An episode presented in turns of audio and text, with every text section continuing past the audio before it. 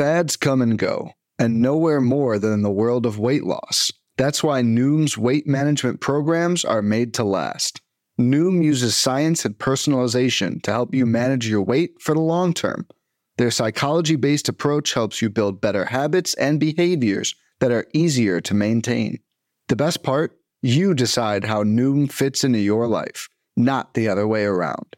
Sign up for your trial today at Noom.com. That's N O O M.com to sign up for your trial today. Before we get started with tonight's episode of Benched with Bubba, I want to talk to you about rotoballer.com, proud sponsor of the show. do my written content over at rotoballer.com, and this podcast is a part of the Rotoballer Radio Network. So I want to let you know that uh, football season quickly approaching with you guys. Win big in 2021 with rotoballer.com's NFL Premium Pass. Are you ready to dominate your season long in DFS leagues? Rotoballer's NFL Premium Pass and Draft Kit includes rankings, projections, and cheat sheets for all formats. Get exclusive draft articles, DFS tools, lineup optimizers, and premium Slack chats. Join in on the winning and take 50% off any premium pass. Use promo code BUBBA, B-U-B-B-A, for another 10% discount. Just visit rotoballer.com backslash radio, sign up today, and start rotoballing like a boss.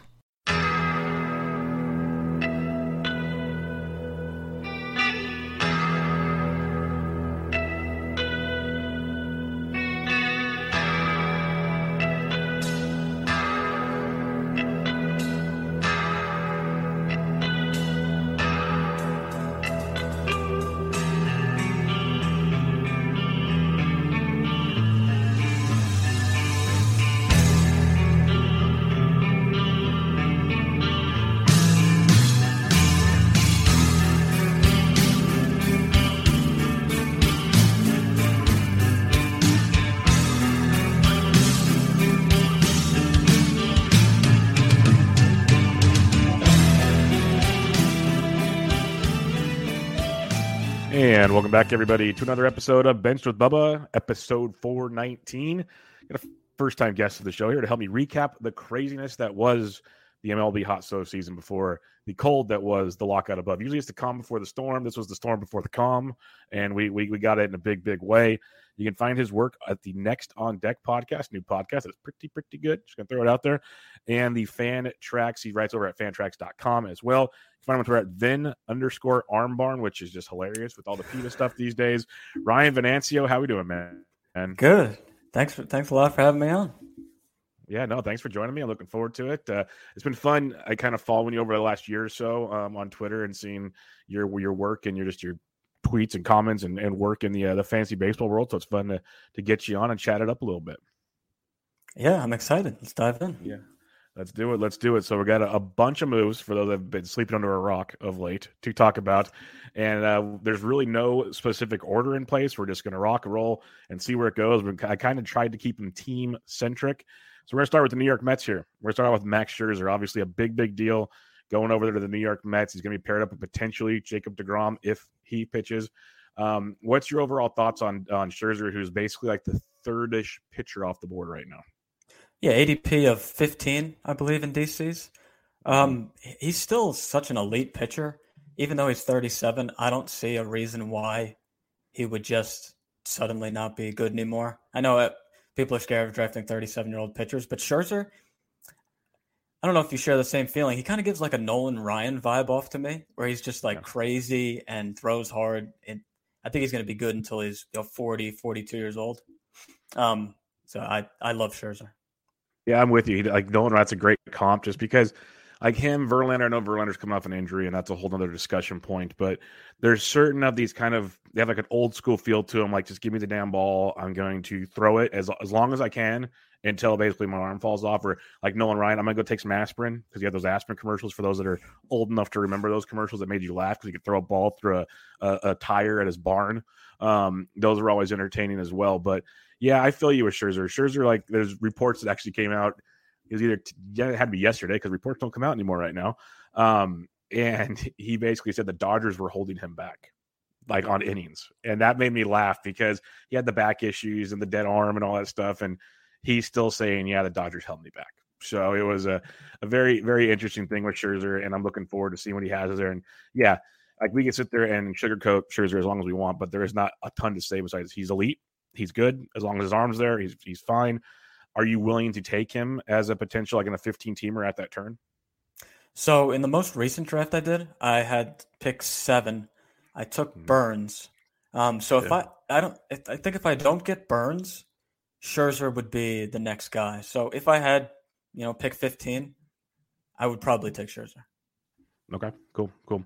Um, yeah, I I don't mind it either, especially as these drafts get going more and more, and pitchers get pushed up more and more. It's going to be a very very popular move and a very smart move, I think. To if you are a pitcher first guy, uh, with Burnes and Cole likely off the map, we go there.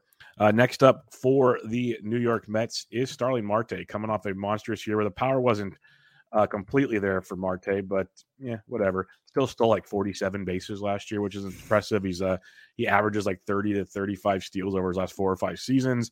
He's getting older, but he's going to New York. And um, what's your thoughts on him going into that lineup with the Mets? Even though the Mets aren't a team that normally steals bases, I feel like that's more of a roster thing instead of, you know, they don't really that's like a team philosophy. You know, they have guys like Dom Smith Pete Alonso, Jeff McNeil, guys that don't steal bases. But Marte might be an exception just because I can't imagine they're going to go out and acquire him and then he's going to stop running. Um, so I think he hits first or second in that lineup. Probably Nimmo first, Marte second, or flip flop. Um, the 370 BABIP kind of scares me because that's a lot higher than he's put up the last few years. But you know, in the second round, uh, I'd be more than willing to take Marte because of how hard it is to get steals. Yeah, and that's the thing with the steals is, you know, the power. He's never really been a monster power guy. At least, like he had those couple twenty home run seasons, but before that, he really wasn't a guy. So it was kind of tough to tell. Was it the bouncy ball? What was it? Um, but he's always been a steals guy. And at worst, he's going to get you probably 25 plus if he has a normal year, 30 plus. And I think that's big as everybody talks about steals are getting harder and harder to find. So you have to go kind of pay for them. There's a price for them early in drafts, and Marte is one of those guys. Um, for fun, would you uh, it, kind of where the early picks are going? Would you rather go Marte or Whit Merrifield if you're looking for your steals? I think I like Marte better. Uh, yeah. Better lineup. He's probably a better hitter. Mm-hmm.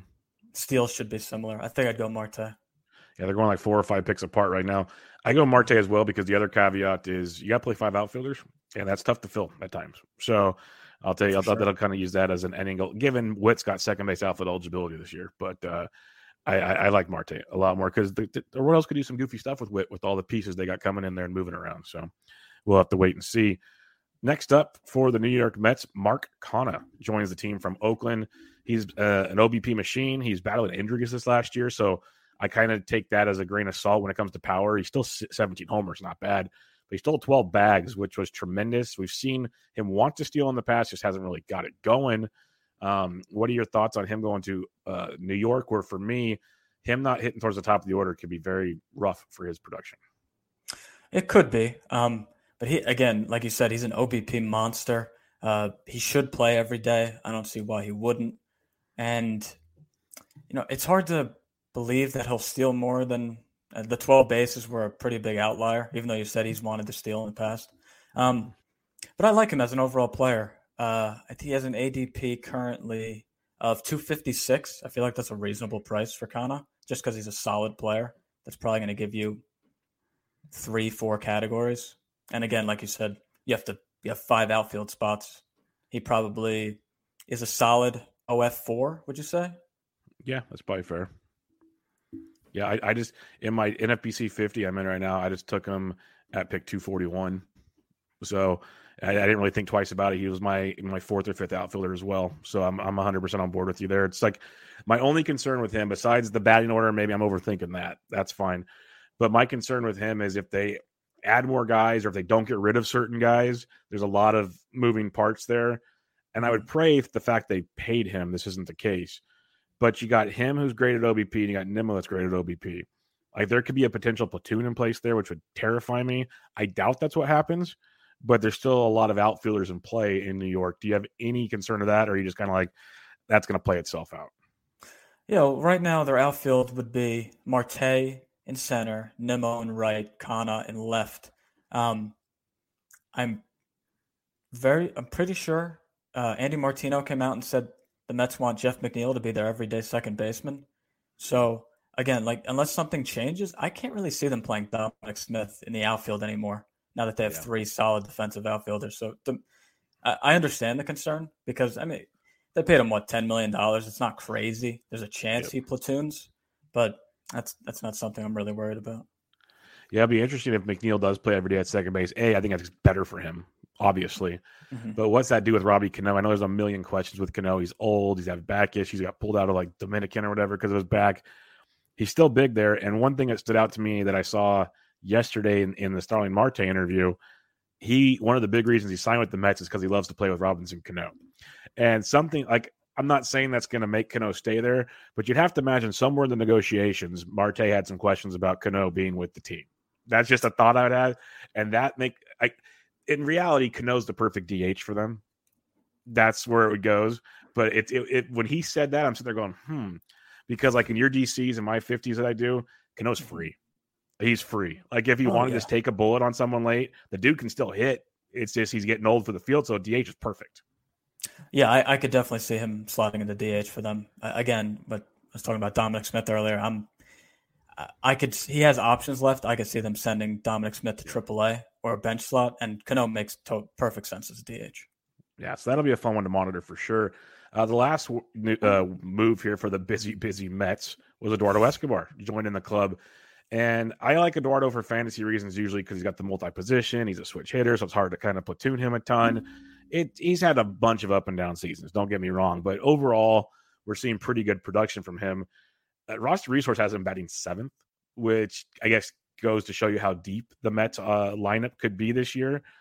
What's your thoughts on Eduardo? Because he's not like expensive in drafts right now, but you still got to kind of pay for him a little bit. So, where are you viewing him? Well, third base is just, uh, as you know, third base is so awful this year. I think he makes for a perfect corner infield backup third baseman, or if you miss on all the guys, he's a he's a pretty good starting third baseman. Um, batting seventh uh, kind of stinks, but he does pull all of his home runs, so I'm not sure Citi Field will affect him um, as much as people think. And he, Arizona isn't a great hitter's park anymore, and he's shown that he could hit in Arizona. So uh, Escobar being 2B, 3B, 25 bombs, 260 average, I think he's a really solid player in the 200 yeah. range. I don't hate that. Yeah, go around pick 200 right now uh, in drafts. I know I grabbed him in one of my earlier drafts. Like DC's fit to the draft and whole concept. I think he's a great player for that flexibility at second base, third base. Obviously, that means you get middle infield, corner infield. You mentioned as bad as third base can be. Like, say you take a chance on a Devers or you get one of the big guys early. That's a great fallback plan in case something randomly happens. Like that's a decent option, as you mentioned. Um, and and the switch hitting ability, I think, is pretty big on keeping him on the diamond. So I think that's one of like the uh, the Mets made so many moves. I think the Escobar one's kind of sneaky because he's in reality, say McNeil, maybe they get a great trade offer and they can trade McNeil and Dom Smith and get some pitching. Well, now you can slide Escobar to second if you want. You can keep him at third. You put JD Davis at third, but Escobar second. Just that flexibility he brings is going to keep him in the lineup a lot. So I, am a, a big fan of that as well. All right, let's go to um, one of the surprise teams maybe for good reasons, bad reasons. I don't know. Again, we're going to try to focus on the fantasy aspect of this, but um, they spent some money. Let's put it that way. Marcus Semien goes to the Texas Rangers and he got paid. Good for Marcus Semien.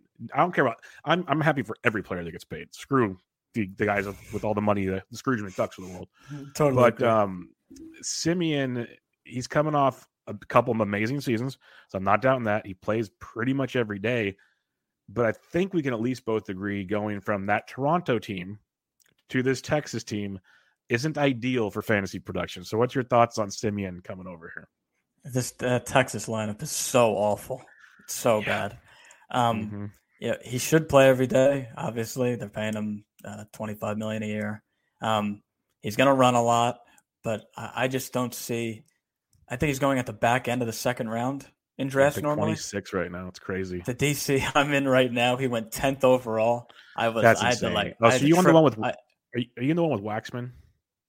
No, I don't believe Waxman's in mine. Okay, I saw someone else tweeting. So about he went that, someone high, else. Went that high twice. Maybe I, I saw someone else tweeting something similar. I'm like, goodness gracious. Yeah, I can't get behind. Um, no. Third or fourth, maybe, maybe as the off season goes, he'll start to go later. Now that he's on the Rangers, but yeah, I, I can't get in at a second second or third round price. Yeah, it's just so much because it's like this offense. Let's just have we'll talk about some more of the players, but just okay, it's Calhoun, Semien, Seager, Garcia, and that's just still if they're uh, Nathaniel Lowe, Cole Calhoun, then Jonah Heim, Nick Solak, IKF. That's what roster resource has. Mm-hmm. It's not the spitting image of like let's crush baseballs. So, and that ballpark is there's only one season. Obviously, things can change. Very pitcher friendly. So that's going to be interesting as well. You know, Steamers got him for 30 with 11 steals, two uh 260 average, 96 and 84. Good numbers, not second round numbers. That's the tough part. So, um, I guess the best thing about Semien is he plays basically every day. So you're going to get at bats. That's beautiful. But going to, to Texas is going to be rough. He's going to also have to hit an Oko, which stinks. Anaheim, it's better for lefties than righties. Like you just go down the list. Seattle's not the best ballpark to hit in. A lot of his games shifted from a friendly AL East to an AL West now, and that's a, a troubling predicament to be in. So I'm with you. Like I'm glad he got paid. He one year proved it contracts, and he proved it. So good for you. But it's uh, I don't know Texas. Like if you're a Texas fan, it's cool that they did some things, but the way they did it makes you kind of wonder, like what what are we doing? This reminds me of the Angels a few years ago. Like what are we doing here? So um, we'll see the next move, it gets better. Corey Seager, he got a boatload of cash to come to Texas. And Seager, we've known as a good pure hitter, but for me, can't stay on the diamond. So, what's your take on Corey Seager this year? I was all in on Corey Seager going into 2020. Um, I had him on almost every team, how cheap he was. Um, Corey Seager is one of my favorite players. I don't know, it's just something about him. I love how he plays the game. I always thought he was a great hitter. Um, again, going to Texas, it's just mm-hmm. the worst possible landing spot for him. Um, I could see 20 homers, 25 homers, and a good batting average, but uh, right now he's going around pick 64. And um, for a shortstop that doesn't steal, I'm, I'm not sure I'll be having any Corey Seager this year. Yeah, he doesn't steal. And I know like, I hate labeling guys injury prone, and he maybe not be, but he's only had three seasons over 100 games played. It's uh, it's troubling to say the least if you're going to pay that kind of draft capital for a guy that you pretty much had to gain, garner in some missed playing time pretty pretty confidently. Um, another shortstop going right near him is Javy Baez, who we know everyone talks about the swing and miss. I know you're a Javy guy, but um, we'll talk about him later in depth. But just for fun, would you rather go Corey Seager or Javy Baez? Javy Baez easily. Yeah, no, I'm with you too. It's an easy one for me, but I was in a chat today and um, Eric Cross he started the conversation in the chat, but he put out a, a tweet like, "Who would you rather in a draft?"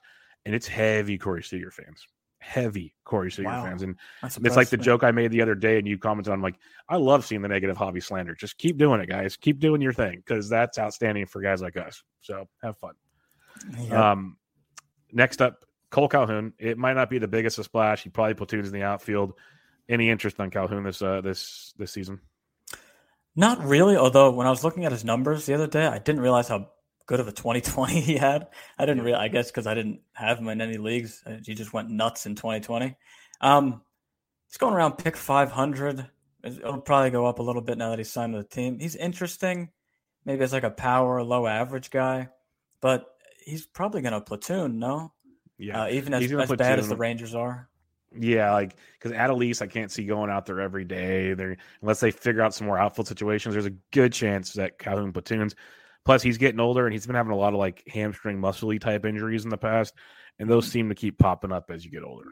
So that'll be an interesting one to, to take as well. So definitely a guy in a deeper format. He'll be a guy that I guarantee you we will put FAAB dollars on throughout the season in good matchup weeks. 100%. We'll do that. Just For not sure. sure if it's a guy I'm going to look to draft like in a redraft league per se. So that'll be interesting. Uh, the last piece of the Texas Rangers fun, Jon Gray, going a little less than pick 300 right now. That's going to keep creeping up. He's going as high as 226. So he's going to keep moving up the board.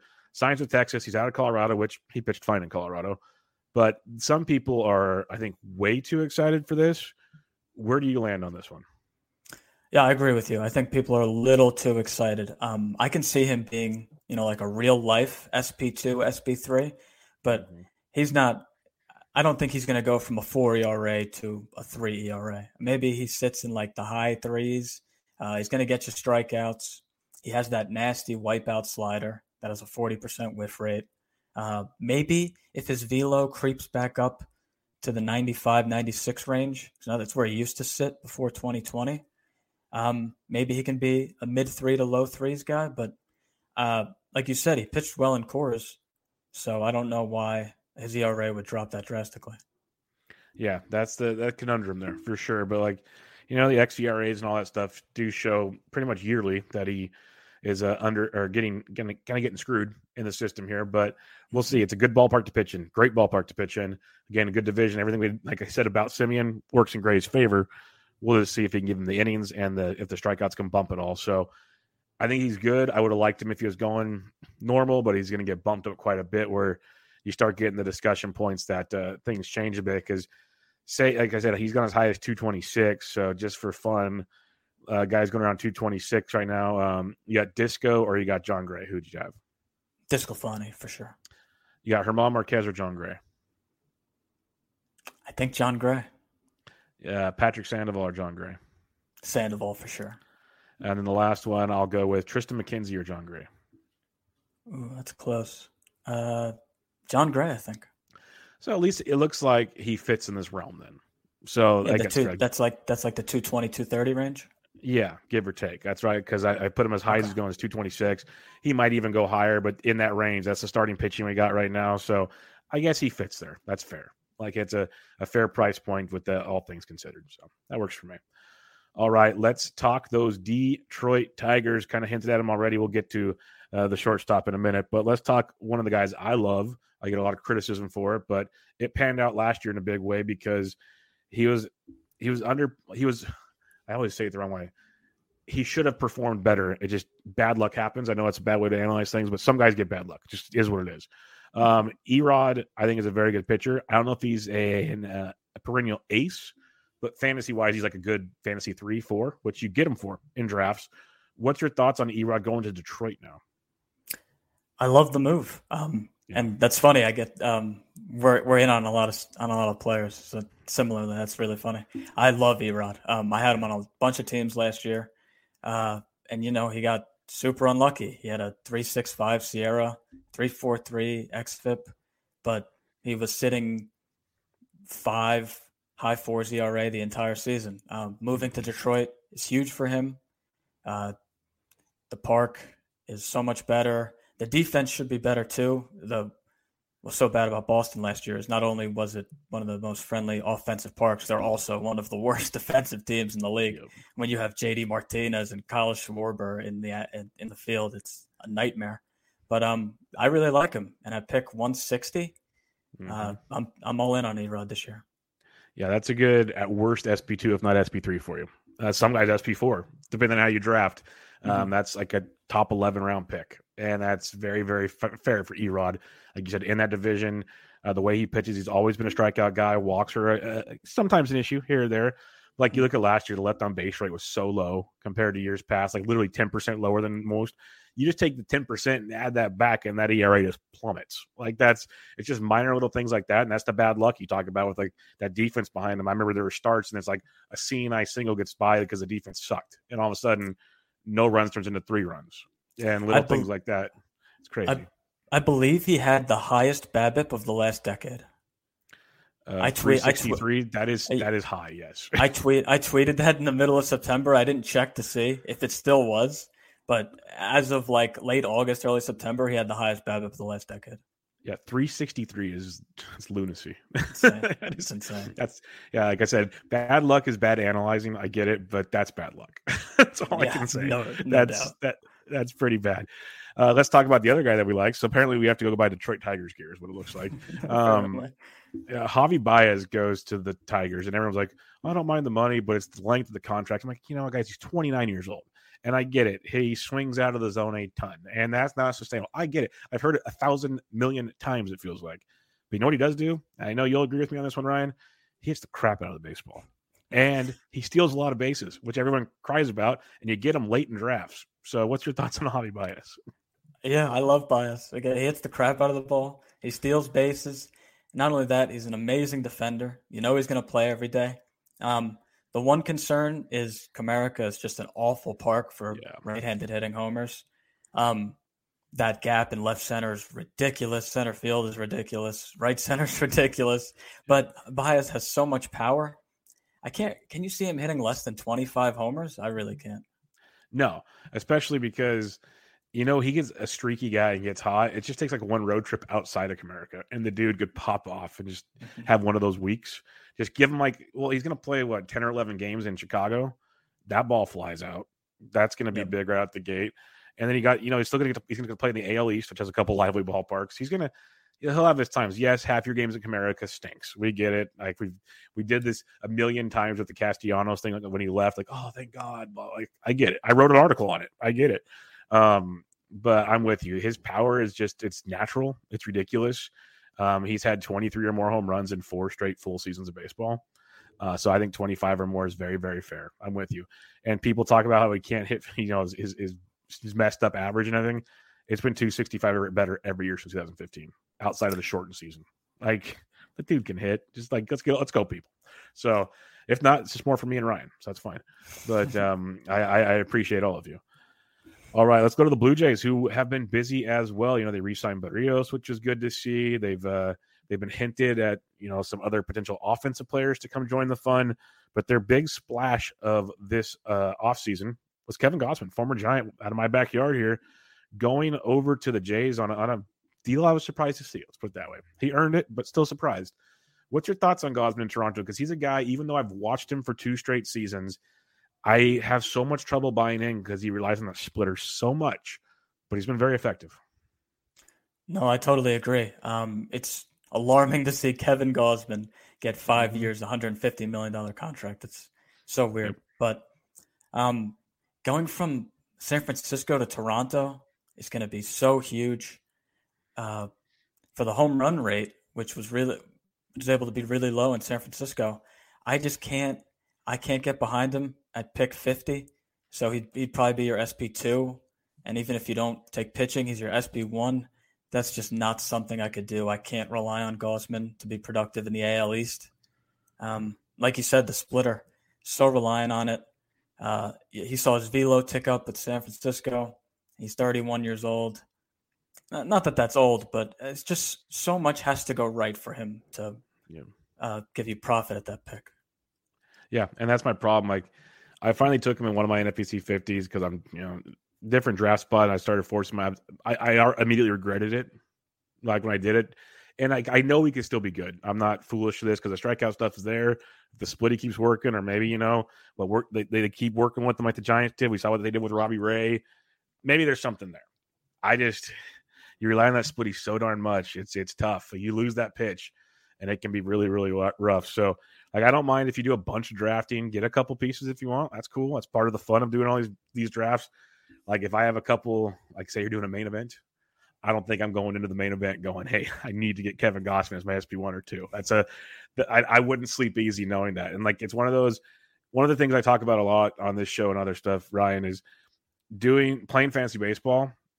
You can't be afraid to be wrong because you're going to be wrong more than you're right. So it's one of those like if Gausman pitches great again, it's one of those like I tip my cap. Cool, congratulations. Like I, I was wrong, but I didn't have to stress about it either. so that that's fun as well. Um, another minor deal. They got Yimi Garcia. I don't think there's much to, to to look into that. Do you? No, he's probably their setup man, if not their seventh inning guy. Yeah, they have him down on the, the roster resource. I think he's going to be pushed up to like at least the seventh or eighth, like you said. So Mhm. maybe if God forbid something happens to Romano, then we might see Yimi, but that's about it. Uh, let's go to the Giants real quick. Uh, Alex Wood and DeSclafani get brought back. Uh, both coming off pretty good years. Wood obviously always having trouble playing a full season, but when he's out there, he pitches well. And Disco, the transformation was pretty darn obvious and pretty darn awesome. Are you in on either one of these guys next season? Yeah, DeSclafani I went to high school with, so I have to be on him. Oh, But, that's um, awesome. yeah, yeah. Um, he's a year older than me, I believe. But um, yeah, the DeSclafani with the ground balls, strikeouts, uh, mid threes ERA at around pick two thirty. I think that's great. Uh, Alex Wood, career ERA, career ERA of three five. He's been underrated. I feel like for his entire career. No, I know he has a little trouble staying healthy, but it, whether it's the wacky delivery or whatever, he's still able to be effective. Um, and the Giants are slowly becoming one of the smarter organizations. So anything they do, I can get behind. Yep. Yeah, I was pretty I was pretty happy with it too when I when I uh, as a Giants fan, of course, when they brought them back, it's like they got the band back together outside of Gausman, and what looked like a, a lost rotation all of a sudden is looking a lot better. And one of those pieces is adding adding Alex Cobb, who for so many years I'm like, well, Alex Cobb, but then you saw as he's kind of getting older and working with his pitch mix and everything, things started to get kind of usable with Alex Cobb. Even last year in Anaheim, he wasn't able to pitch a full season, but when he was out there, he was very, very effective, and the strikeout rate was the best of his career by far. Um, and now you go to the Giants, and I know it's you know whatever, but they've made things work with guys. Like they keep the reclamation projects going. So there's something working there. Are you interested in a guy like Alex Cobb going over to the Giants? You mentioned with Wood and Disco what they're doing, their works, and you're getting Cobb at like 340 right now. Yeah, another guy. I love Cobb. Um, I have him in a bunch of dynasty leagues. I was able to pick him up in the middle of uh, last year when his peripherals looked really good, but his ERA didn't quite show it. And then later on, he started to pitch a lot better. Um, it, the splitter and curveball are really good pitches. And again, anything the Giants do, anything Farhan Zaidi does, I'm all on board for. So I, I, love Cobb going to San Francisco. Yep, I'm a big fan as well. Let's talk uh, Brandon Belt just real quick. Again, didn't play a full season. The last injury is kind of fluky. He got hit by a pitch, took him out for like two to three weeks into the season, if not the full month. Can't remember now. So that kind of sucked, but he hit 274, 29 jacks. Like it was a career year for him. And I'm a Belt apologist because I like I've watched his entire career he's a very, very good hitter.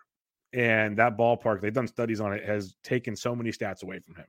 So I get it. If you're looking for a big power first baseman, he's not your guy. I, I get it. Awesome OBP guy. But what Belt does give you is he gives you um, an amazing draft. Well, he's up to 218 now. He's actually he's actually getting some respect out there, which is good to see. But are you in on this? Because he is coming off a career year, which is tricky. At 29 homers in 97 games is so insane. Um, but what the Giants have done with their batters is um, having guys pull the ball in the air a bunch and try to, mm-hmm. you know, negate the the effects of Oracle. Um, mm-hmm. Even though his strikeout rate went up a little bit, I will happily take. Um, maybe he hits 240, 250. I don't really see him hitting 270, 280. But yeah, I think he no. can give you 30 home runs next year. Like you said, he's a great hitter.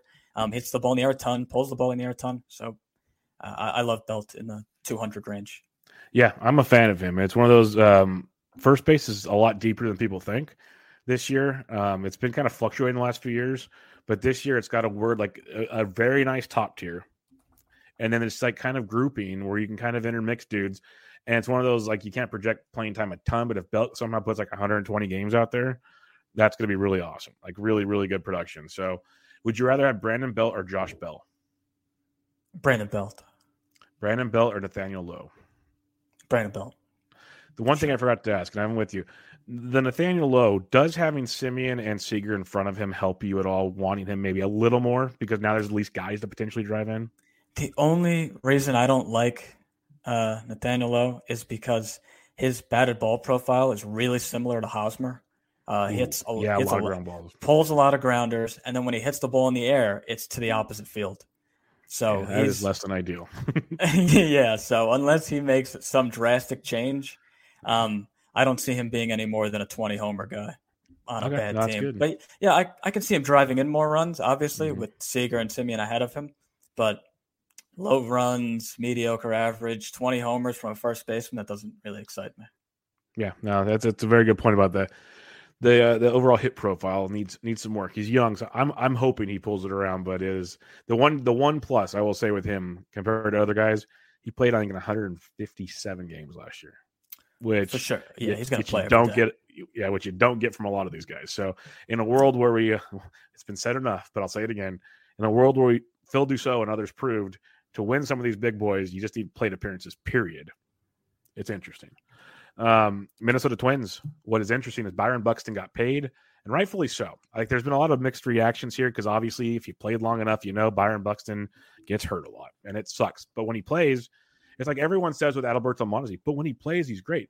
I, I hate to break it to you, but Buxton's the same way, and everyone hates on Buxton. It feels like, So, what's your thoughts on Buxton? Like, I I still get very timid drafting him, and I don't draft him a ton, but I still respect. Like, it's one of those. If somehow he runs into a full season, like my goodness, what he could do.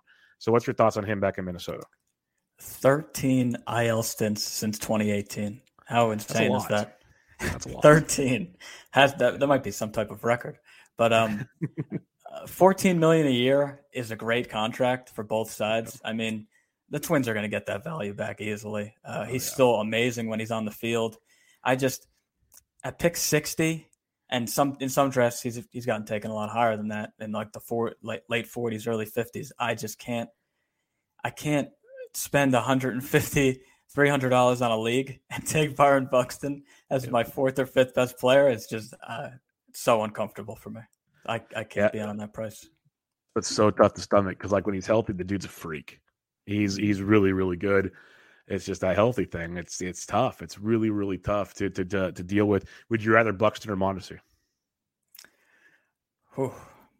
As a Royals fan, I guess I have to say Mondesi, but yeah. I don't know. It's tough because they both have like a lot of similarities to them. That's what's tricky about it. Uh, sure. so I'm curious to see where that one goes. Uh, let's talk one more move that dropped on, I believe, Wednesday night or Wednesday afternoon. The Twins signed Dylan Bundy. And I only bring this up because we're only like a year removed from Dylan Bundy looking amazing. Last year was just disaster. There's no sugarcoating it in any way, shape, or form. He ended up in the bullpen to finish the year. Do you think a potential change of scenery, change of division? Do you have any hope in a guy like Dylan Bundy, who you can get at pick like 470 right now? Yeah, he's going really late in drafts. I, if he fell a little bit, maybe mid 500s, I might be in. Um, I don't really love the Twins as an organization in terms of like player development or getting the best out of their players, but I guess you could do worse in that range. Mm-hmm.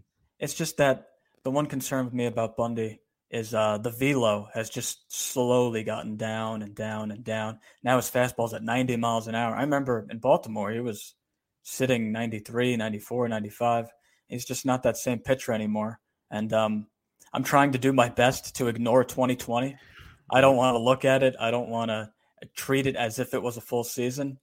So, you know, if he if Bundy's price were to go up because he signed with the team finally, I don't think I would have any shares. But you know, it it you could do worse. I think. Yeah, he's one of those guys that's kind of intriguing as you like get to 470, 500 in these long drafts that we're doing. He's intriguing because one of those like okay he could be a depth piece for me that I don't have to use often in case of emergency type deal. Or if he figures it out, like this is pretty awesome.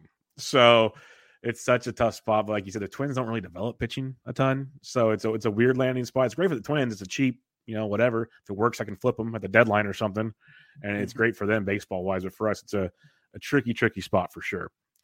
Arizona Diamondbacks surprised me with this move. Surprised me a lot, and the big part is because it was a two year deal that's what surprised me the most. We know Arizona's like in this weird constant rebuild right now. And last year they had a couple closers and they traded Soria and all these things. So I didn't wasn't surprised they brought a closer in to potentially trade, but two years means he's probably not getting traded. Um, they brought in Mark Melancon, who, as much as people want to make fun of the guy, when he gets a chance to close, he's still very effective. And he signed late with San Diego last year, Ryan, and he got the job done for 39 saves. Now Arizona might not win 39 games this year, that's a problem. I'm, I'm joking, but you know what I mean.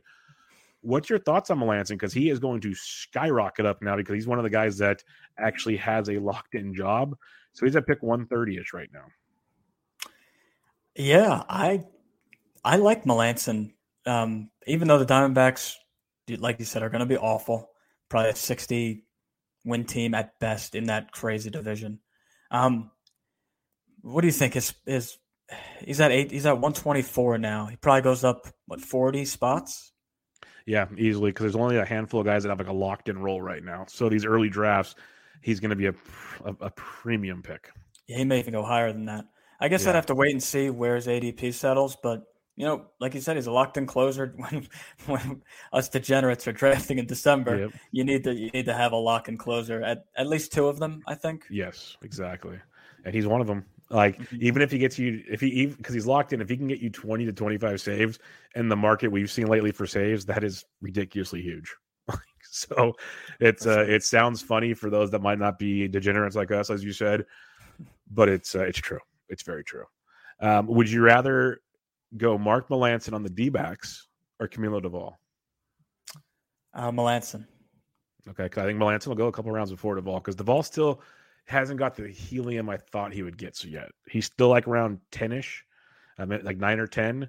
I thought he'd be going up higher by now, and he has not, which surprised me a ton. So, um, a guy that goes much later technically is the closer right now, and he might be for a while. We'll see.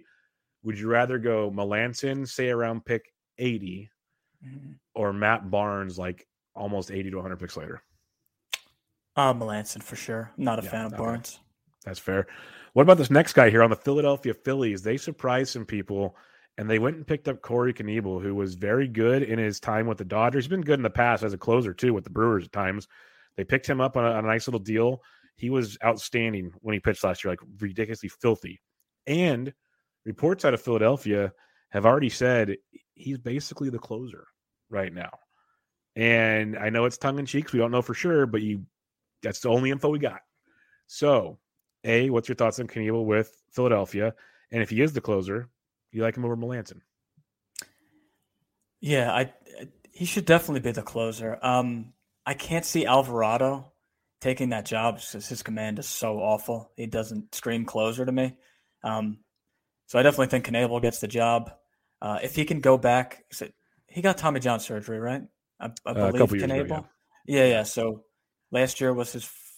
He pitched what a few innings in 2020, or did he even pitch? Yeah, he, he pitched 13 innings in 2020. Um, okay. In 15 short relief appearances, basically. So yeah, he uh, missed all of 19. So now another full season removed from Tommy John. Maybe he can go back to his elite self and be even better. Um, do I like him more than Melancon? That's tough. Maybe because the Phillies are going to be a much better team. I don't know though. That's really close. What do you think? Yeah, it's tough. I I think I lean Corey, but like Melancon to lose the job in Arizona, he has to be ridiculously bad. Where we've seen Philadelphia play roulette, and I don't think they will right away, but we've seen it, and that can make things interesting. You're getting a heck of a discount on Corey, but that's not going to last forever. Like he's already gone as high as 237. That's going to keep climbing. So I'm curious to see where it goes. I think Corey's one of those ones. If you're drafting early, you can play the chicken game and hope you get him around pick 200 probably and and snipe him. Otherwise, um, you're not going to get him. And uh, I think I go Melancon, though. I think I go Melancon, but that's a tough one. That's a very tough one. I, I think Melancon's the right call. Yeah, just for the stability. Like the, mm-hmm. it's such chaos in the world of saves, as everyone's mentioned a million times. That at least Melancon's like there. So in, in the draft I'm in, Knebel just went. I, I, know he went in the last round that we just did. So Knebel, slow draft, and the, the news just dropped, so someone grabbed him. uh, yeah, yeah, someone took him yesterday. He went. Oh, I just had the draft board up uh, and it went away. Um, went around 16, so he went around 14. I'm looking at the one I'm in. yeah, in um the one I'm in, he ran around 16. Yeah. I'm in a 12 team, you're in a 15. So yeah, they're close, close. But yeah, he went around 16 and I'm in around 23 now. So he's moving on up, folks. Moving on up for sure. Let's go to the Miami Marlins. They made some splashes. Like they're starting to do things over there. Michelle Ng and um, and Jeter have a, a, good thing going. And the first move is uh, Avisail Garcia coming in. And I'm always been an Avi fan just because the dude can hit. He steals bases when people don't really expect him to be a guy a guy that steals. The power is pretty legit. Um, just an overall really good player. I like him in Miami. I know it's a tough ballpark, but what's your thoughts on uh, Avi Garcia? That's the one concern for me is the huge drop off in park. Um, in terms of um, on Statcast park factors, you can search by home runs for right-handed batters. Um, Milwaukee was the sixth best for home runs, and Miami is the eighth worst. Um, again, he's going to play every day. He's a good player. He should give you some steals, 20 homers. Um, I'm actually surprised his ADP is above 200. I wasn't really yeah. expecting that. Uh, so maybe if he drops a little bit because people don't like that he's in Miami, I, I, might be in. But I think 190 is a little too high for me. Yeah, it's tricky. I've passed on him a few times. Like I like Avi, but he got a little helium, and now we have to see like if, if he falls, I'm 100 percent with you. He'll become much more appealing. Like Would you rather go Avi or Austin Hays? That's tough. I think Avi because of how injury prone Hays is. Yeah, they're like the two kind of closest outfield, like Jorge Soler. I'd go Soler. Okay, because Garcia and Soler are right next to each other, and like the next closest outfielder is pretty much Austin Hays. So mm-hmm. it's a an interesting realm right there, to say the least. Definitely. The other move the Marlins made, they traded away Jorge Alfaro and they picked up Jacob Stallings. To me, it's like the deepest of leagues, or if you just punted catcher, he's a decent catcher too, I guess. Do you have any thoughts on Stallings? No, not really. He's going to play every day, about a you know below league average bat. Um, what might be an upgrade is the Marlins pitchers, though. Defense uh, defensively, he's he's a pretty big upgrade framing wise over Alfaro and Sandy Leon and the other catchers they used last year. So I can see a slight bump in Marlins pitchers for having Stallings there. And just what they need a bump. They already have one of the best pitching staffs in baseball, and like that's a, that's a good point because Stallings was very good behind the dish, and I think that's one of the reasons why they wanted to bring him in there because they got such young pitching. Let's give Alcantara, who we just gave money to, let's give Pablo Lopez, let's give these guys a better uh, receiver back there. That's that's a smart move. That's a baseball move that a lot of fantasy people don't pay attention to. So that's a good call when it comes to that. Let's go to Los Angeles Dodgers here. They brought back Chris Taylor on a, a pretty good deal. Some people thought he should have got more. I'm like, he's 31, and I know he's he's been great, but he's still a utility guy. And I, I thought it was a fair deal, but maybe I'm, I'm mistaken on the whole situation. But he's coming off a great year 20 homers, 13 steals, hit 254. Um, what's your thoughts on Chris Taylor besides the fact he can play everywhere for your fantasy team?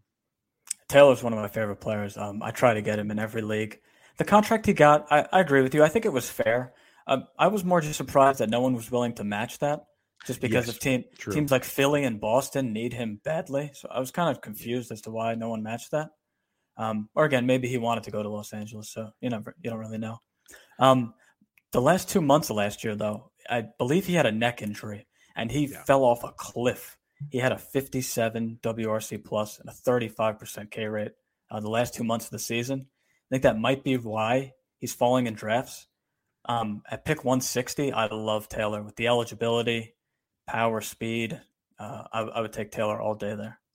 Yeah, no, I've been grabbing him in these these draft and hold drafts, and I, I love it just for the fact he's very productive, as you said. He's going to play everywhere, and he can play. I think it's what second outfield shortstop or whatever for your team. It's freaking awesome. So, big fan of that flexibility in his production.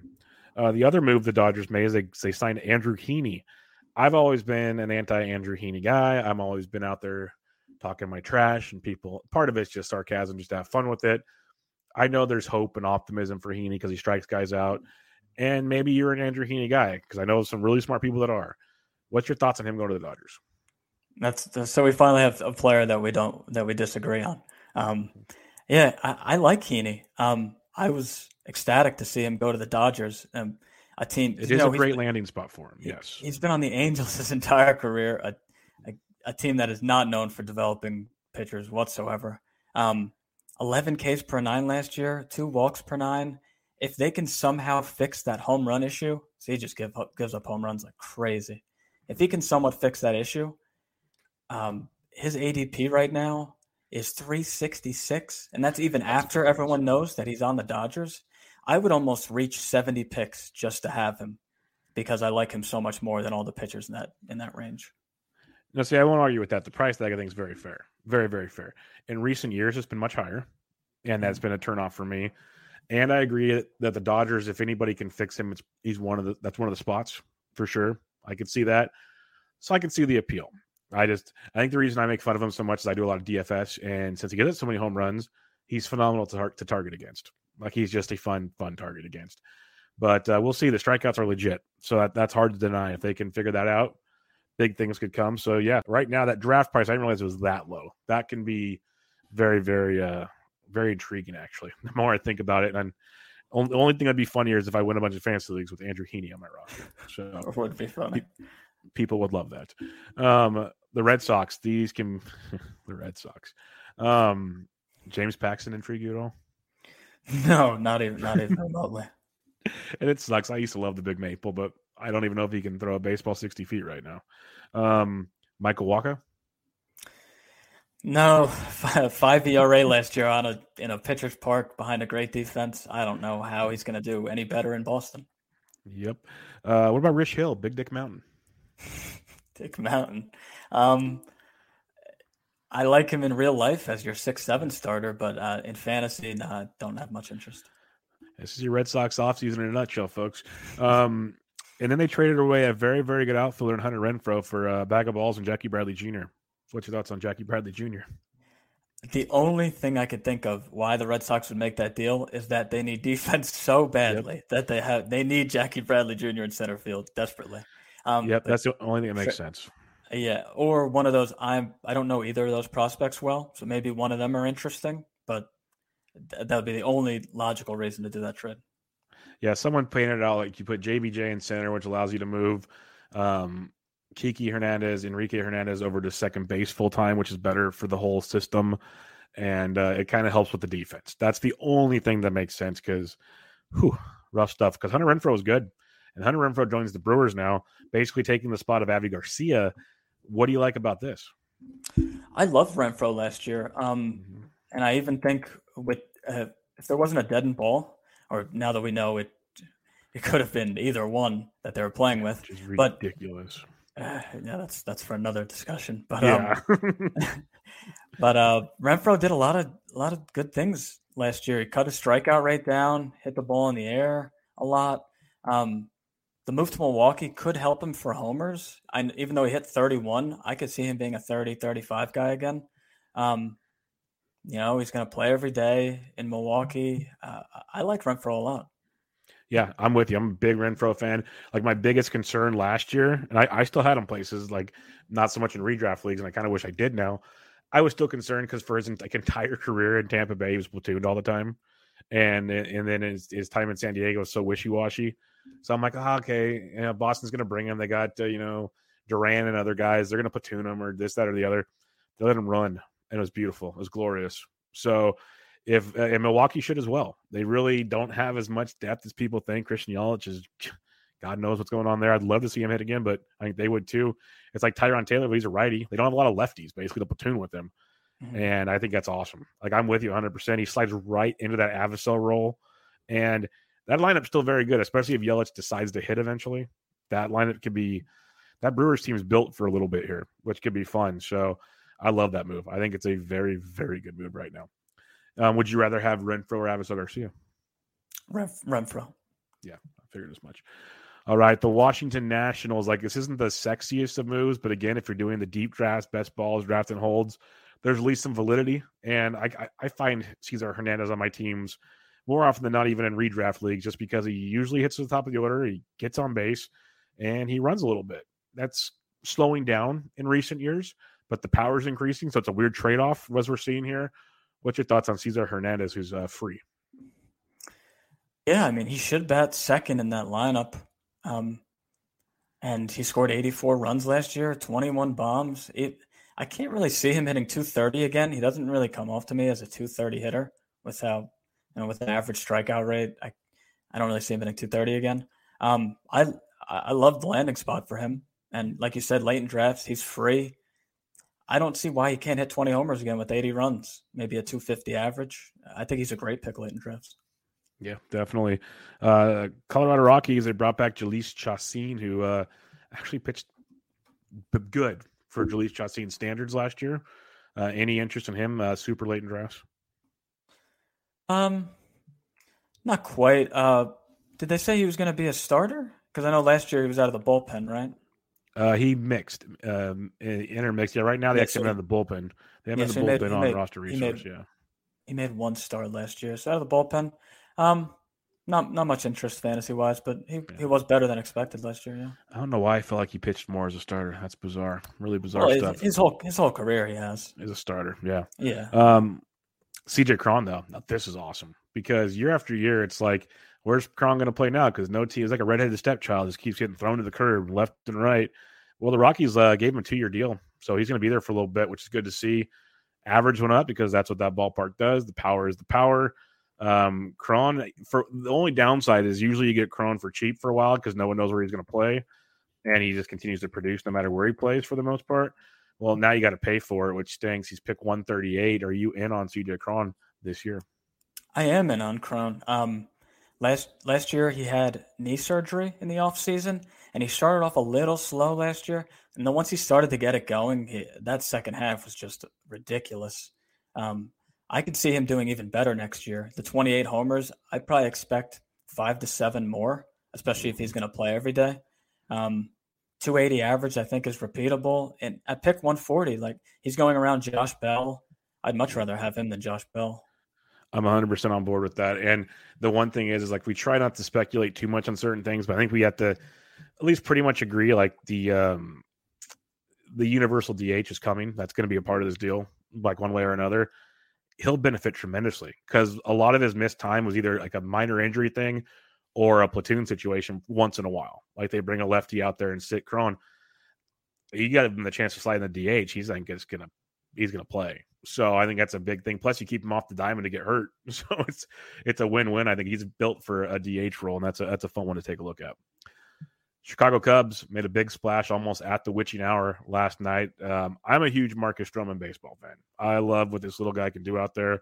Um, he's awesome. His ERA, his ratios are great. It's always been a strikeout question with him. You know, he still doesn't strike out a ton of guys, but it you know over 20% K rate, still very respectable, and he pitches a ton of innings.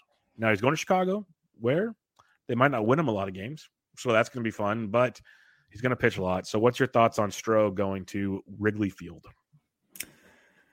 Uh, I'm not sure he puts up the, the last two seasons. He had a 3-2 and a 3.02 ERA. I'm not sure he's he'll be quite that good, but uh, he's a solid, like you said, solid pitcher. Gives you innings. Um, you don't know how many wins he's going to give you because the Cubs aren't a great team, but you know, he's a reliable pitcher. Uh, there's nothing wrong. It's funny though. He blocked me on Twitter. I have no idea why. I didn't do anything to him. I never thought I I like Stroman. I never talked shit to him or anything. It's, so I don't, I don't know what I did. But when he announced that um, he signed with the Cubs, he did it himself. I had no idea because I can't see when people share it. I can't see it. That's funny. That's really really funny. Um, yeah, no, I, I like what he's.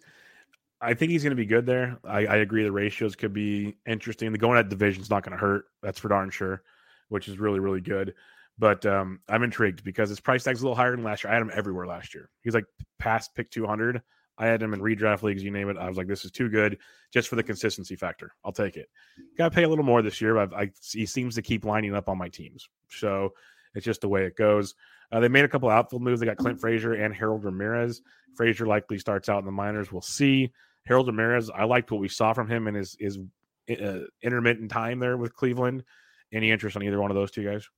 Yeah, I'm actually interested in both of them. Uh, Harold Ramirez is a guy that hits the crap out of the ball and doesn't strike out. Um, even though he hits a bunch of grounders, he's still really interesting. Maybe in like dynasty leagues, you can pick him up. Um, he's probably in the waiver wire. Um, Clint Frazier is a guy that I was always a big fan of. Great chase rate, hits the ball in the air a bunch. I thought he'd be a perfect fit for Yankee Stadium. He just, you know, just didn't work out. He couldn't stay healthy. Um, I'm I'm interested in both. They should both play every day. I would imagine. Yeah. yeah. Besides like Rafael Ortega in the outfield, you have Jason Heyward there, and you have Ian Happ. So there's one spot at least for them, unless they make a platoon with Ortega, which is possible. And then just kick Jason Heyward out of there. That'd be a great maybe, start too. Maybe Frazier DHs. I know he's not that, the best defender. That's a good call. That's a really good call. That'd make a lot of sense. Very, a bunch of sense. So mm-hmm. I could see that happening as well. It'd be interesting because like, I think Clint Frazier's hit tools in the like undeniable. Like we've seen it be very good. I think a lot of it, and I, I get pet peeved about a lot with young players. They need consistent playing time, and when you don't give it to them, it's just not good. So maybe a change of scenery. Being in uh, New York, there it was always negative. So we'll see how Wrigley does for him. Uh, the other move that they picked up Yan Gomes on a nice little team friendly, like two year, 13 mil. I've always been a, fan of Yan Gomes, especially when he needs to play regularly. Obviously, he's behind Willson Contreras right now. Willson Contreras had that fun tweet about him basically getting traded uh, the second they signed Yan Gomes, and that's an option because they've talked about it before. But uh, what's your thoughts on Gomes right now, considering he's the backup for now? It would be surprising if they didn't trade Contreras because yep. you know they're not a team that's playing that's playing to win right now. So if he does get traded, Yan Gomes He's going around pick 350 right now, 360. So he's a pretty nice, maybe catcher three, maybe better catcher four. Um, I don't know if you want to draft four catchers in the first 300 picks, but um, uh, I, I, like Gomes. Yep. I'm with you. He's a he's a guy because he could easily slide into a starting job uh, if they do get rid of Contreras or Contreras will DH a lot too, also. So that's going to be interesting as well. He's at least probably once or twice a week when he gets an off day behind the dish. So um, Gomes is going to get his playing time. He might run into 80 to 90 games, even if Contreras is there. So mm-hmm. it'd be interesting to see how that one plays out. Uh, Seattle Mariners here, Adam Frazier coming over in a trade, which is big to see him be a starting second baseman. Coming off a great year, it obviously slowed down with the Padres when, you know, platooned and this, that, and the other, but was playing great for Pittsburgh. He's been pretty consistent in years past. What's your interest level in a guy like Adam Frazier? In terms of fantasy, I don't really have much interest. He doesn't really give you anything outside of average. Maybe he bats towards the top of the Seattle's lineup, but I like to trade way more uh, from real life standpoint. You know, you want you want to get the least amount of bad players on your team as possible. So the Mariners giving up two prospects they're never going to play for a starting second baseman. Um, yeah, in terms of fantasy, not not much interest in Frazier. Yeah, he's not flashy. Like if you need a batting average guy or you need a, a bench guy to fill in when an injury happens, he's pretty solid.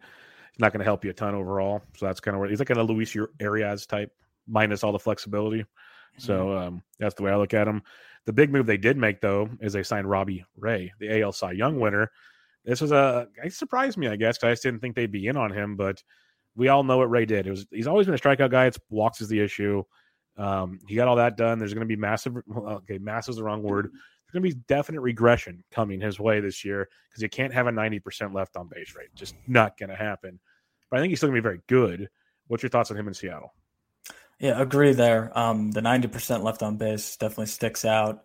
Um, the 260 BABIP, it probably hard to, even though he's done that once before, that's probably going to be hard um, to repeat. But I could see him being a 3.6, 3.7 ERA pitcher. Uh, that gives you just a ton of strikeouts and innings.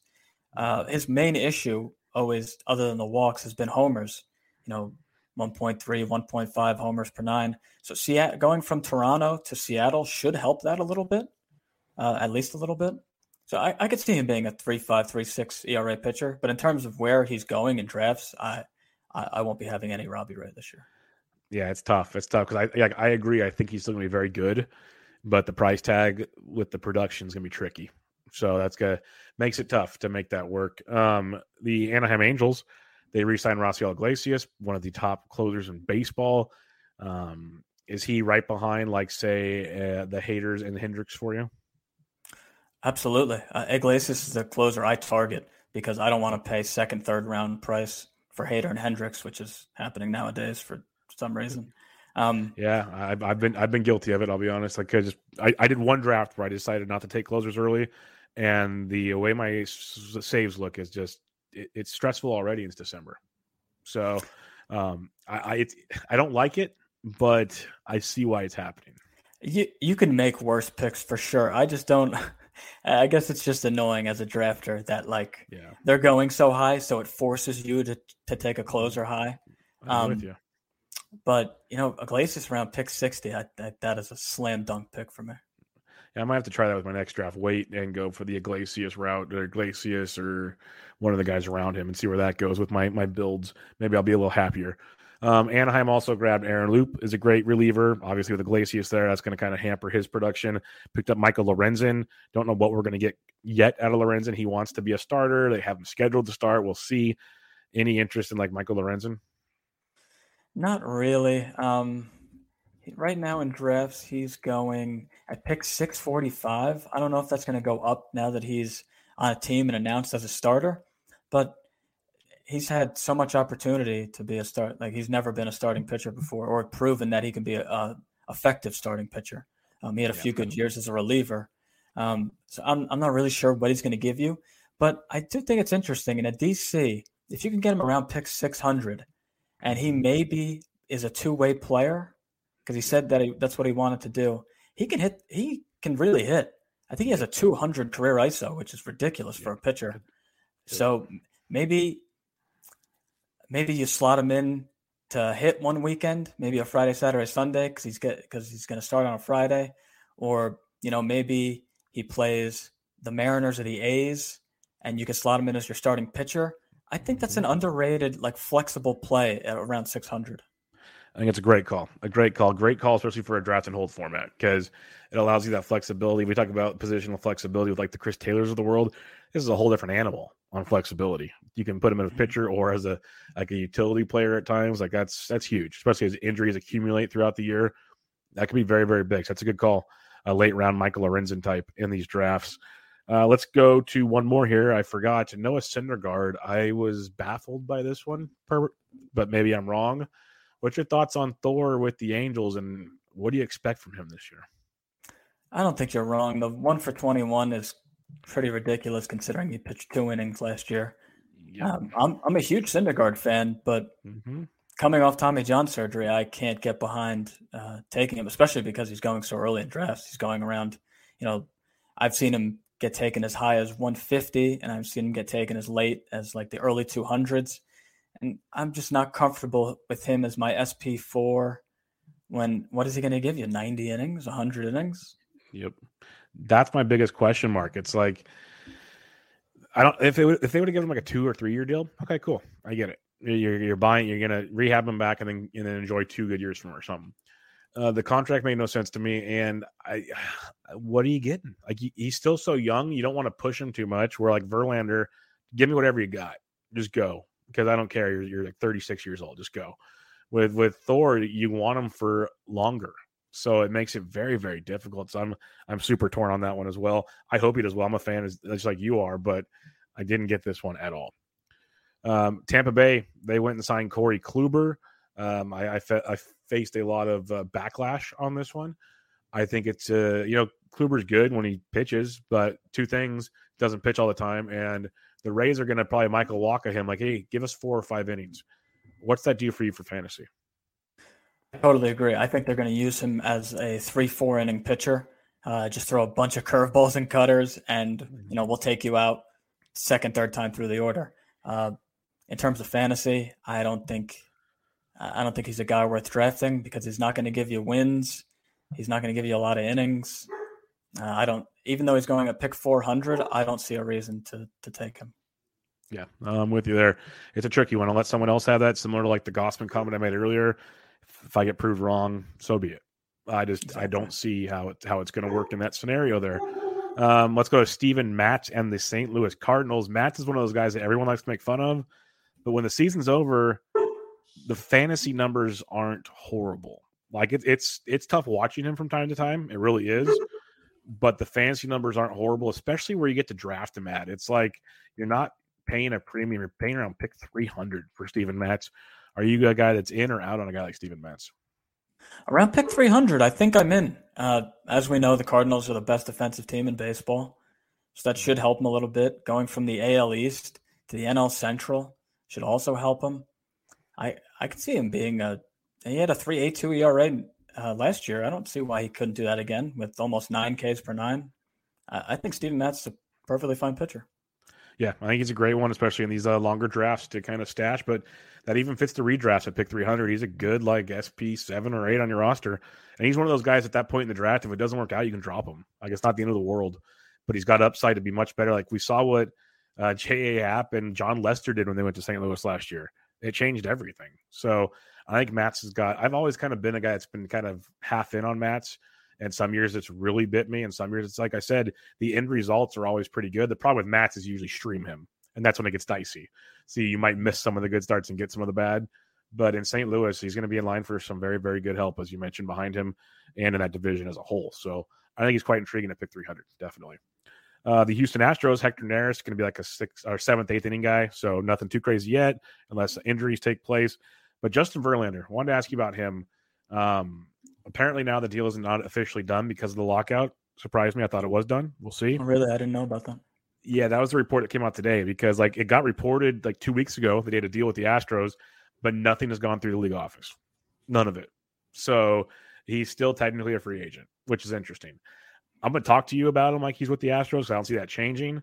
Yeah. But what's your thoughts on him? Because you're getting him around round nine or ten right now, and like I said in the Syndergaard part, yes, he's coming off an injury. He's throwing. He didn't throw any innings last year, but he's at that age where I feel like if he's ready to go, he's going until his arm falls off. So, what's your thoughts on Verlander? I think you're right about that. He's probably just gonna, you know, he's thirty. He's gonna be 39 years old. he's to go until he can't anymore because he wants to get. He's probably to want to pitch 140, 150 innings. We can get that last contract, probably get like a two year deal after next year. Um, it's just someone I don't like to draft coming off Tommy John surgery, even though he's only going around pick 150 in the draft. I just in the draft, mean, now he went at pick 21. I'd imagine that was an auto pick uh, mistake, but um, I can't get behind taking him that high just because I'm looking for innings and I'm looking for quality pitchers. One, you don't know how good he's going to be. Um, what and what they do with sticky stuff because we we saw he took a huge step up when he went to the Astros, and that sticky stuff probably had something to do with that. Uh, and then you have to factor in he's 39. He might not throw as hard, and he hasn't pitched. So it's just someone I don't like to invest in. And I picked 200. I'm probably out. Yeah, it's tricky. It's tricky. I think there's it's a risk reward pick. I think there it's a ton of risk, but I could see the potential reward as well. Um, I have one share in three drafts. I'm not going to go super crazy on him, but in that one draft, he fell to like round I think it was 15 or 16. And so I said, oh, wow. okay, let's go. He's like my SP6 or something. I was very SP heavy in that draft. We'll see. We'll see where it goes. I, I haven't taken an SP6, As an SP6, that's a great pick. Yeah, I went. I went super SP heavy. It's the one we did in, in Arizona where we had like no ADP. We're just kind of going, and you just kept floating there in the draft. Like, oh, okay, I'll go. Let's dance. So um, we'll see how it goes from there. Orioles signed Rougned Odor. Any love for Rugi? No, actually, when he signed, I did not realize he had one of the worst seasons I think I've ever seen in my life. Um, in 2017, he hit 204 with like a negative two WAR. I've I don't think I've ever seen a season that bad. Um, That's pretty bad. I didn't realize how bad he was. Honestly, I guess I've never rostered him that much in fantasy. I know he has 30 home run, 10 steal seasons, but that's just not the player he is anymore. Even though he's only 28 years old somehow. Yeah, it's crazy. Like I had, I, I, didn't realize it as much either. I was like, oh, cool, Baltimore, that ballpark. Even if he hits 220, he can he can run into like 30 home runs. Yeah, it's gotten bad. It's gotten bad with Rugi. So, uh, yeah. uh, tough one there. Uh, the Padres they traded for Jorge Alfaro. They made some other kind of minor weird deals right now. I don't even know what to think of the Padres, what they're doing. But I wanted to ask about Alfaro because you got you got you got uh, Austin Nola, you have Vic Caratini still there. You have Campusano, the, the young catcher that they you would think they'd want to get more out of, and now you got Alfaro. So what are you doing with catchers in San Diego besides maybe just avoiding them? Uh, my friend Diggs and I have a strange theory that we both came up with, and I think we're onto something. I believe that in order to get rid of Hosmer, the Padres are going to have to attach a prospect to it. Yeah. And adding Alfaro makes me think that they're going to attach Campusano to Hosmer mm-hmm. in order to trade him. So I think uh, a Campusano is a great late pick um, yep. in draft and holds because I think he gets traded, and then B I think um, Alfaro becomes. I know he played outfield a little bit for the Marlins. Not that you want him in the outfield, but I think he can be like a bench utility guy that plays outfield, first, catcher. He, he's a better athlete than uh, people think. Um, yeah. Obviously, he's not a great baseball player, but um, I think he's he's not a terrible bench guy uh, for the Padres, real life speaking. Yeah, I definitely see that real life. I'm, i was just curious what they're going to do. The the Campusano trade thing makes a lot of sense. I'll say that much makes a lot of sense because mm-hmm. he'd be just getting wasted so badly if he's like the fourth catcher in San Diego. It makes no sense at all. So it also wouldn't make sense to carry four catchers. No, like maybe they trade Nola with Hosmer or something. I don't know. I I, I think I think the, the prospect part makes sense. Makes a lot of sense. So I, I could see that being the piece, but they're doing some weird things over there. Every, uh, there's a point where everything looks so great. They're spending money. They're doing this. They're doing that. And now you look at that roster and you're sitting there going, what are we doing? Like, what's the actual identity of this Padres team besides Tatis, whose shoulder's half in place? Like, what are we doing here right now? It's a uh, very, very confusing. Pittsburgh Pirates, they added Tsutsugo back. Uh, they got rid of Colin Moran, which made it a full time job, most likely, for Yoshi, which is pretty awesome because he was hitting for uh for Pittsburgh, especially late in the season. And you can get him super late in drafts. Like he's one guy that he's going to go up in drafts because everyone's talking about how late he's going in drafts. But what's your thoughts on Tsutsugo, who's going to play likely regularly at first base for the Pirates? Tsutsugo's a great. I always thought he was a great hitter. I guess he just was never able to find it out and uh, figure it out in Tampa Bay. Uh, all of his peripherals were always good to me, so I always took a chance on him. Obviously, it never paid off, but if he's going to play every day in Pittsburgh, I could see him being a, a solid pick. Uh, obviously, he's not going to go around 500 anymore. His min is 394. I could even see him going even higher than that just because of how bad first base gets um, after the first you know 20 or so first baseman. Uh, so yeah, I like that pick a lot in that range. Yeah, I, I think he's a fun one. He's a very very fun one that I think is going to keep climbing up the boards as people start talking about it. And then it might get a little too much, but I think there's definitely potential there for sure. Uh, the last guy I have on our list here, and I I, I didn't add everybody, but I got most of everybody. Um, Kirby Yates signed with the Braves, and I only wanted to bring this up because we're not far removed from Kirby Yates being a pretty good closer. We're not far removed from Toronto signing him to be a closer, and then his arm fell off again. But you got Will Smith closing, who it's been kind of rocky. Any interest in a guy like Kirby Yates as being a, a potential closer guy? he is coming off TJ um, earlier this year, so he might not even pitch that much this year. Maybe it's just a, we're going to wait for the future thing. I'm overlooking it. But thoughts on Kirby Yates?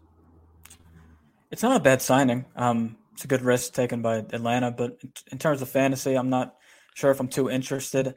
I would rather take a shot, a chance on Matzek taking over the closer role than Yates. Um, just my opinion. I Matzek I think is a better pitcher than Will Smith. Um, but I, I, agree though. Will Smith is shaky as the closer. So uh, I were to bet, I would say that Will Smith doesn't end end up being the closer for Atlanta by the end of the year. Yeah, that's my biggest thing. Is uh, I don't think he is either. And when there's first rumors um, of like Melancon maybe going back to Atlanta, that sounded good. There's some other ones but uh, the Yates thing just kind of is intriguing to me because I think that that opens a door for an angle of something to take place down the line. So, like in these draft and holds in the end game, I know, like I said, he's hurt right now. TJ, we might not see him till like June. That's one of those that can kind of slide in and be interesting, to say the least. Like I don't know if you want to wait a whole half a season with the guy that's not on a like plane. That kind of stinks, but it's it's in the the conversation at least.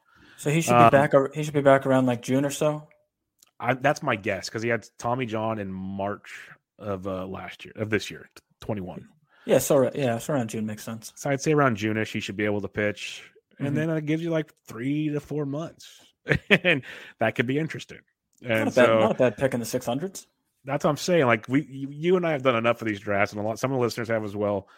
Some of the guys we take in those rounds, like, is he any worse of a risk take than those guys? Like, he could actually pay off, is what's interesting about it. Instead of like your ninth outfielder that's in a platoon role on like the Tigers, like, would you rather have Victor Reyes on the Tigers or take a chance on uh, Kirby Yates, stuff like that?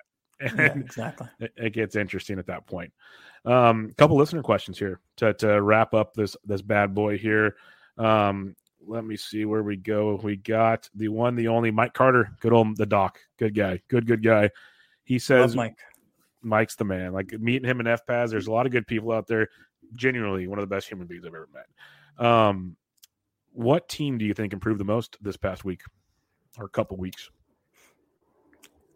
I would say it has to be the Rangers, no?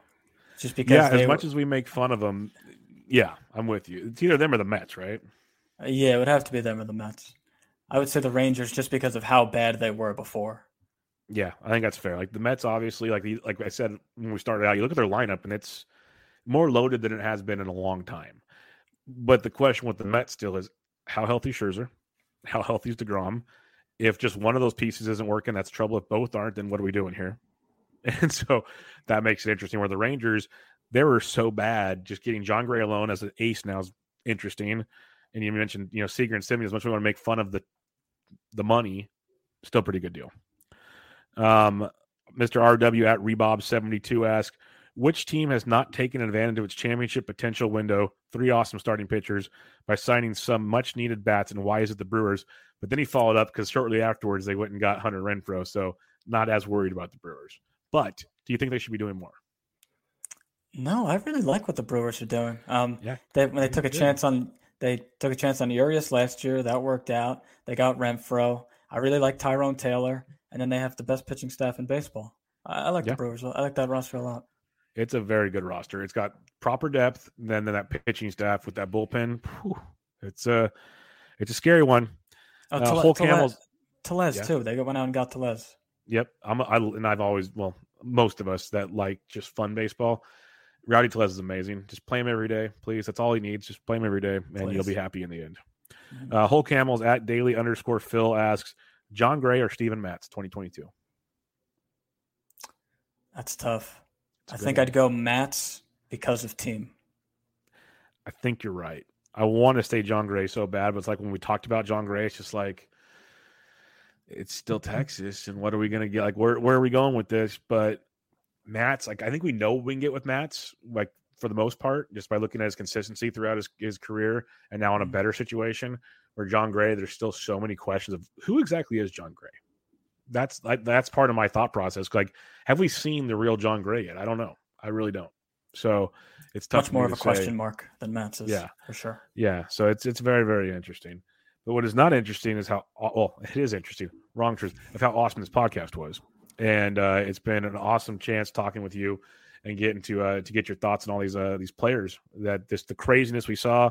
And I'll ask you this: I didn't want to lead off with it because it's always a doom and gloom thing. Are you pretty confident we get a full season this year? I'm confident. Yeah, uh, the, there's too much money on the line nowadays, uh, Yeah. and these teams just shelled out. What did what did they say? Two and a half billion dollars to free agents. Yeah, pretty crazy. I can't I can't see them, you know, because the owners just lost money in 2020, and I can't see the players not wanting. You know, Scherzer's the um one of the leaders in the MLBPA. I can't see him, you know, trying to get a deal done, leaving all that money on the table. Yeah, I'm with you. Like I, I know, you know, pessimistic pessimistic thoughts will continue to grow the farther we get into this, and we're only on day one of the lockout. But hey, I think anybody with half a brain has seen this coming a mile away. Like for a couple years now, you knew this. You knew this day was coming. They weren't going to just friendly shake hands and make this work. But I also agree. I think that like kind of COVID lockout that we had, it hurt a lot and it showed just how bad it could be that if they did another one so quickly it could be like detrimental to a lot of things so i think they're much more aware of that now and it might be a couple months i'm not stupid on that part it might not be till like february or something like spring training comes around but i'd say by like march 1st i'm pretty confident we're going to have spring training going on that's the way i that's how i feel about it i might be naive i might be too optimistic but i'm with you on thinking I, i'm pretty sure we get a full season and uh, I'm just going to continue business as usual. I'm going to draft. I'm going to prep. I'm like I'm not going uh, to be shutting things down because they shut things down. I think we're going to be rocking and rolling here as well. So I appreciate you joining me. Um, make sure you guys. Uh, it, w- how's the podcast going? You know, you guys are a few episodes in. What? How, how's it going? It's going really well. Um, Good. I have a decent amount of listeners for just starting a podcast. That's good. Um, Yep. Me and Diggs have done. We just recorded our third the other day, and then I've done one solo. Um, call, called the Arm Barn. I'm calling it. Yeah, Uh, I love just- it. Yeah, I don't know. I couldn't think of a good name, so just good. Yeah, yeah, yeah. Um, no, it's going well though. Um, and again, I appreciate you having me on. Um, I just started getting into podcasting. Obviously, I've only been Mhm. doing it for a few weeks, and uh, I really appreciate you having me on. It's fun, man. It's fun, and, and like the whole reason I started my podcast uh, back in the day is because I love talking sports, and this gives an avenue for it. And fantasy baseball is awesome, so it's fun to just sit and chat with other people that enjoy baseball. And that's what you guys are going to do is talking with Deegs. Having a good co-host is always a, a fun thing. Solo pods are fun. They're challenging, but they're fun. Very, very Uh, challenging. I, I'd yeah. take, I'd take so many sips of water, so I was losing my Oh. voice to talk so much. It's people don't understand. It's it's a, it's a grind. It's a grind, but it's It fun. and uh, you're very knowledgeable in your baseball stuff, so it's good to get you out there. I've listened to a couple episodes already. You guys Oh, are going to find your, your your rhythm and rock and roll. So it's a it's good, good out there, and um, I appreciate you joining me, and we'll we'll have to do it again sometime. Absolutely. All right, everybody. This is Bench with Bubba, episode 419, re- uh, recapping the wild and wacky fantasy baseball hot stove with Ryan Venancio at ven underscore Arm Barn. Catch y'all later.